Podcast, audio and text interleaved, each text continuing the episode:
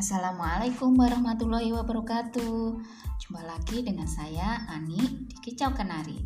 Kisah cerita unik, kekinian, dan penuh arti dari BPS Kota Blitar.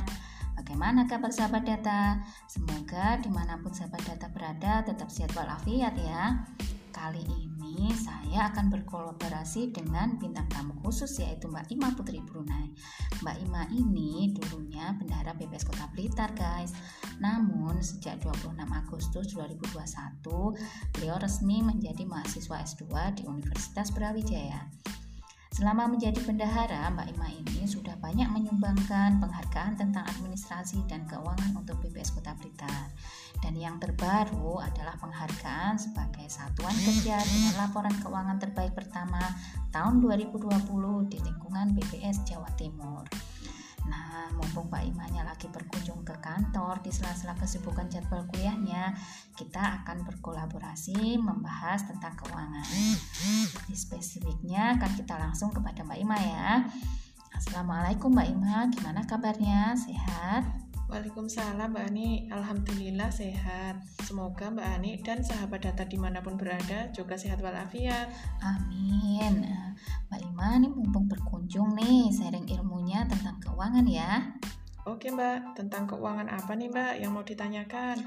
Hmm, karena keuangan itu luas banget ya cakupannya, kita bahas yang simpel-simpel aja Mbak Ima ya, biar sahabat data yang nggak akan bosen nantinya.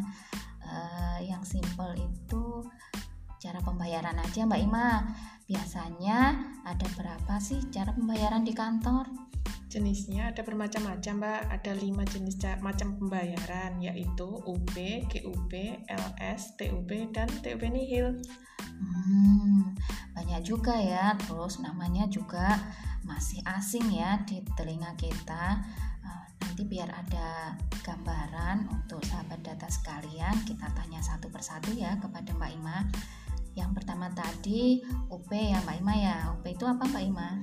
UP adalah singkatan dari uang persediaan Mbak Ni. UP merupakan uang muka kerja yang diberikan kepada bendahara pengeluaran untuk membiayai kegiatan operasional sehari-hari Satker atau membiayai pengeluaran yang menurut sifat dan tujuannya tidak mungkin dilakukan melalui mekanisme pembayaran langsung.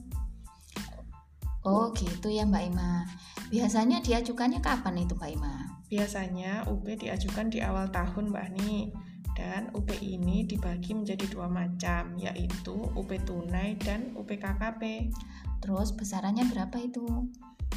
Besaran UP tunai yaitu 60% dari besaran UP total, sedangkan UP KKP atau UP kartu kredit pemerintah sebesar 40% dari besaran total UP. Hmm, begitu ya. Terus kalau yang GUP tadi apa Mbak Ima? Kalau GUP merupakan singkatan dari ganti uang persediaan. GUP merupakan bentuk revolving dari UP di mana batas waktu penyampaian SPM GUP tunai adalah satu bulan atau 30 hari kalender setelah tanggal SP2 DUP atau GUP terakhir. Oh, jadi ada batas waktunya ya. Hmm, kalau lebih dari satu bulan gimana Mbak Ima? Jika lebih dari satu bulan, Kepala KPPN akan menyampaikan surat pemberitahuan kepada KPA dalam hal satu bulan sejak SP2DUP diterbitkan, belum dilakukan pengajuan penggantian UP tunai. Dalam hal setelah satu bulan sejak disampaikan surat pemberitahuan, Satker belum melakukan pengajuan penggantian UP tunai, maka Kepala KPPN akan memotong UP tunai sebesar 25%. Oh gitu ya, jadi kalau habis diperingatkan terus tetap belum mengajukan dia akan dipotong 25% guys. next, kita tanya tentang LS ya. LS apa Mbak Ima? Kalau LS, Mbak Ani, LS merupakan singkatan dari pembayaran langsung. LS ini merupakan pembayaran yang dilakukan langsung kepada bendahara pengeluaran atau penerima hak lainnya atas dasar perjanjian kerja, surat keputusan, surat tugas, atau surat perintah kerja lainnya melalui penerbitan surat perintah membayar langsung. Misalnya nih, pembayaran pengadaan barang, pembayaran pengadaan jasa, dan pembayaran honor. Oh, itu apa yang biasanya langsung masuk rekening itu ya? Betul, Mbak Ani. Hmm. Oke, Oke, nah, berikutnya kita tanya yang TUP. TUP apa Mbak Ima kalau TUP? Kalau TUP itu tambahan uang persediaan.